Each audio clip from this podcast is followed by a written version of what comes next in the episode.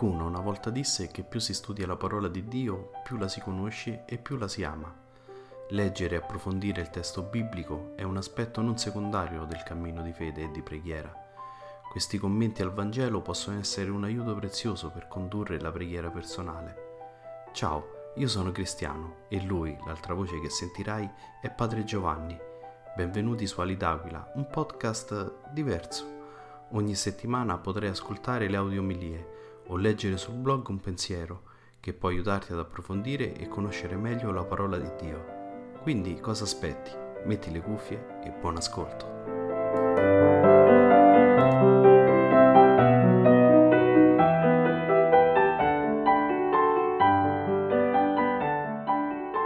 Dal libro del profeta Geremia. Ecco, verranno giorni oracolo del Signore, nei quali con la casa di Israele e con la casa di Giuda concluderò un'alleanza nuova. Non sarà come l'alleanza che ho concluso con i loro padri, quando li presi per mano per farli uscire dalla terra d'Egitto, alleanza che essi hanno infranto, benché io fossi il loro Signore. Oracolo del Signore, questa sarà l'alleanza che concluderò con la casa di Israele dopo quei giorni. Oracolo del Signore.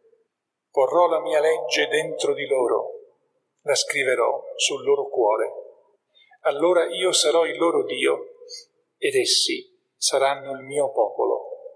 Non dovranno più istruirsi l'un l'altro dicendo conoscete il Signore, perché tutti mi conosceranno dal più piccolo al più grande, oracolo del Signore, poiché io perdonerò la loro iniquità e non ricorderò più il loro peccato. Parola di Dio. Rendiamo grazie a Dio. Crea in me, o oh Dio, un cuore puro. Crea in me, o oh Dio, un cuore puro Pietà di me, o oh Dio, nel tuo amore. Nella tua grande misericordia cancella la mia iniquità. Lavami tutto dalla mia colpa, dal mio peccato, rendimi puro. Crea in me, o oh Dio, un cuore puro. Crea in me, o oh Dio, un cuore puro. Rinnova in me uno spirito saldo. Non scacciarmi dalla tua presenza, non privarmi del tuo Santo Spirito Crea in me, o oh Dio, un cuore puro. Rendimi la gioia della tua salvezza, sostienimi con uno spirito generoso. Insegnerò ai ribelli le tue vie, i peccatori a te ritorneranno. Crea in me, o oh Dio, un cuore puro. Dalla lettera agli ebrei. Cristo, nei giorni della sua vita terrena, offrì preghiere e suppliche con forti grida e lacrime a Dio che poteva salvarlo da morte e per il suo pieno abbandono a lui venne esaudito. Pur essendo figlio, imparò l'obbedienza da, da ciò che patì e reso perfetto divenne causa di salvezza eterna per tutti coloro che gli obbediscono. Parola di Dio. Diamo grazie a Dio. Lode e onore a te, Signore Gesù. Lode e onore a te, Signore Gesù. Se uno mi vuol servire, mi segua, dice il Signore, e dove sono io, là sarà anche il mio servitore Lodi onore a te, Signore Gesù. Il Signore sia con voi dal Vangelo secondo Giovanni. In quel tempo, tra quelli che erano saliti per il culto durante la festa, c'erano anche alcuni greci. Questi si avvicinarono a Filippo, che era di Bezzaida di Galilea, e gli domandarono Signore, vogliamo vedere Gesù. Filippo andò a dirlo ad Andrea e poi Andrea e Filippo andarono a dirlo a Gesù. Gesù rispose loro, è venuta l'ora, che il figlio dell'uomo sia glorificato. In verità, in verità io vi dico, se il chicco di grano caduto in terra non muore, rimane solo. Se invece muore, produce molto frutto. Chi ama la propria vita la perde e chi odia la propria vita in questo mondo la conserverà per la vita eterna. Se uno mi vuole servire, mi segua e dove sono io là sarà anche il mio servitore. Se uno serve me, il Padre lo onorerà. Adesso l'anima mia è turbata. Che cosa dirò? Padre, salvami da quest'ora, ma proprio per questo sono giunto a quest'ora. Padre, glorifica il tuo nome. Venne allora una voce dal cielo. L'ho glorificato e lo glorificherò ancora. La folla che era presente aveva udito, diceva che era stato un tuono, altri dicevano un angelo mi ha parlato.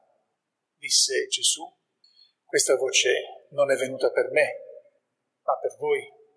Ora è il giudizio di questo mondo.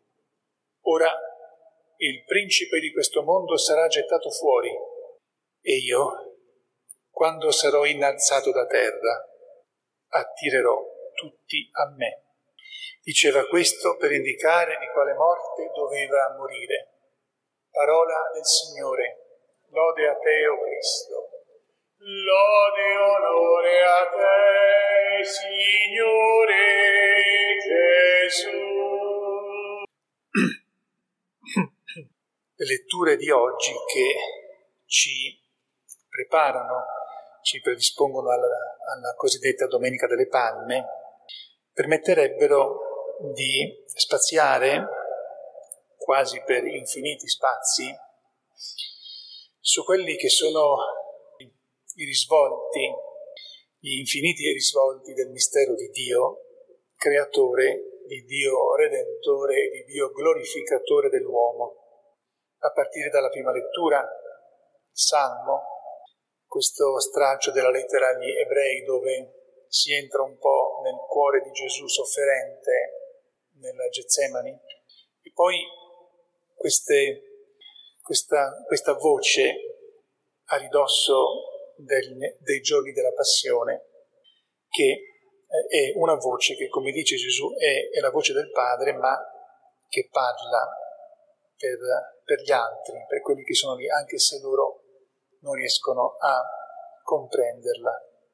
Io vi suggerisco queste riflessioni, naturalmente coinvolgendo anche me, non soltanto eh, riflessioni per voi.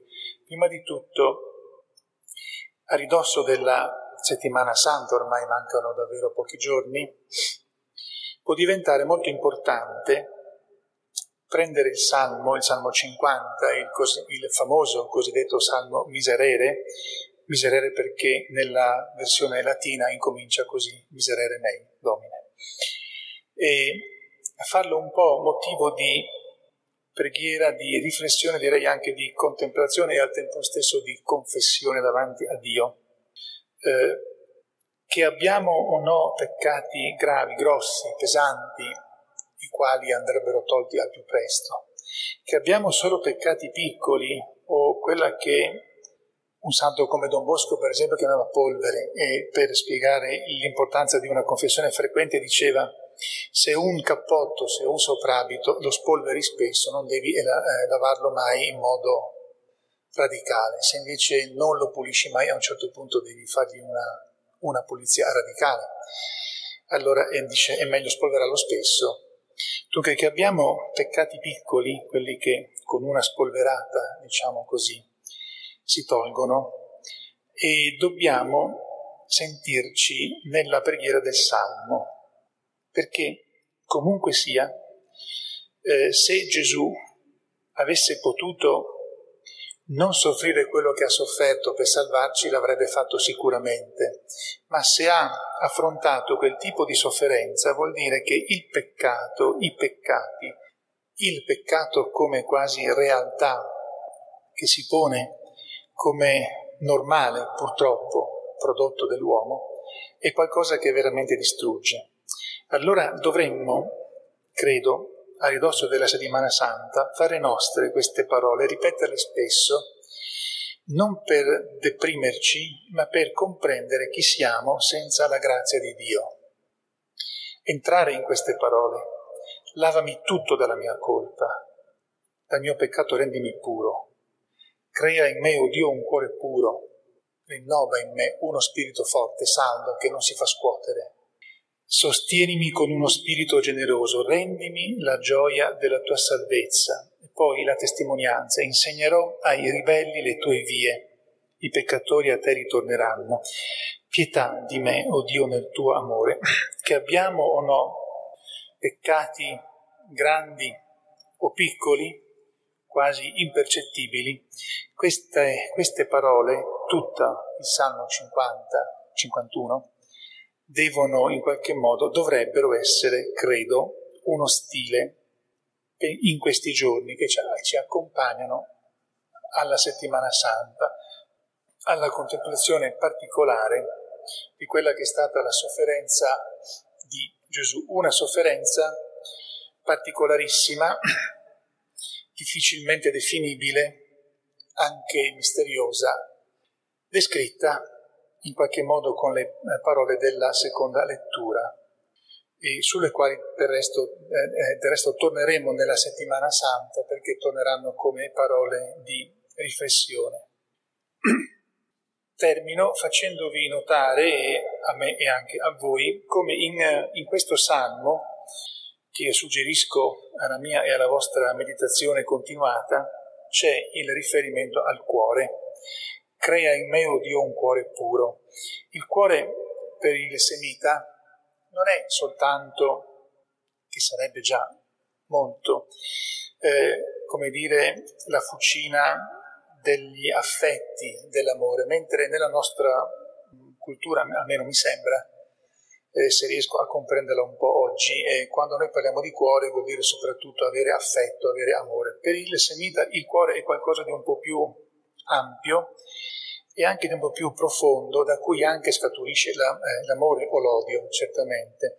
È qualcosa dove eh, gli studiosi sanno bene cosa si intende per cuore nella Bibbia, ma non sanno tradurlo. Cioè, si capisce bene che cosa vuol dire, ma è difficile tradurlo, perché è qualcosa che a un tempo stesso è uno scrigno o una forziere, dove sono depositate tutte quelle tante o poche cose per cui quell'uomo darebbe la vita o ucciderebbe perché non fosse toccato questo forziere e poi è il uh, motore con cui l'uomo costruisce questo tesoro.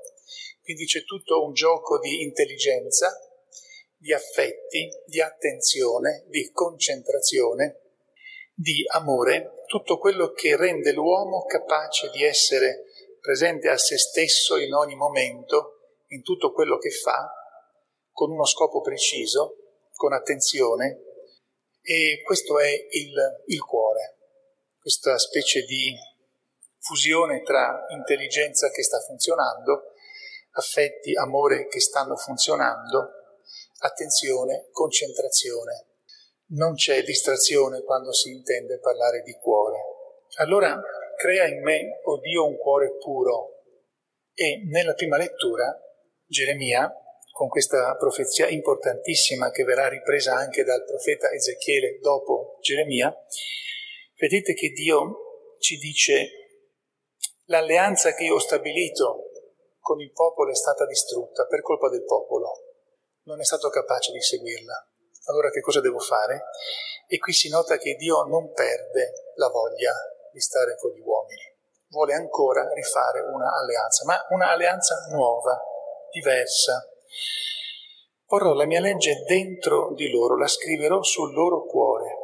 Ezechiele, riprendendo questa profezia, la amplierà dicendo che è Dio che toglierà il cuore di pietra, che gli uomini hanno ormai dentro di loro, e gli metterà dentro un cuore vivo, un cuore che vivrà perché avrà lo spirito di Dio, una sorta di trapianto, una sorta di operazione di cardio, eh, cardiochirurgia spirituale. Ora, quello che Dio promette avverrà quando entreremo nella gloria di Dio. Per il momento diventa importante sapere che questa promessa c'è, esserne contenti e pregare con le parole del Salmo che vanno incontro a questa profezia. Crea in me, o Dio, un cuore puro. Perché senza un cuore puro la mia vita quotidiana è frammentata in tante, tante cose cosucce, realtà importanti, ma spesso senza un orientamento, senza così molte delle nostre azioni si disperdono. Il cuore puro è quel, è quel cuore che permette di avere sempre in mente bene la meta e avendo sempre bene in mente la meta si riesce anche sempre a curare i dettagli.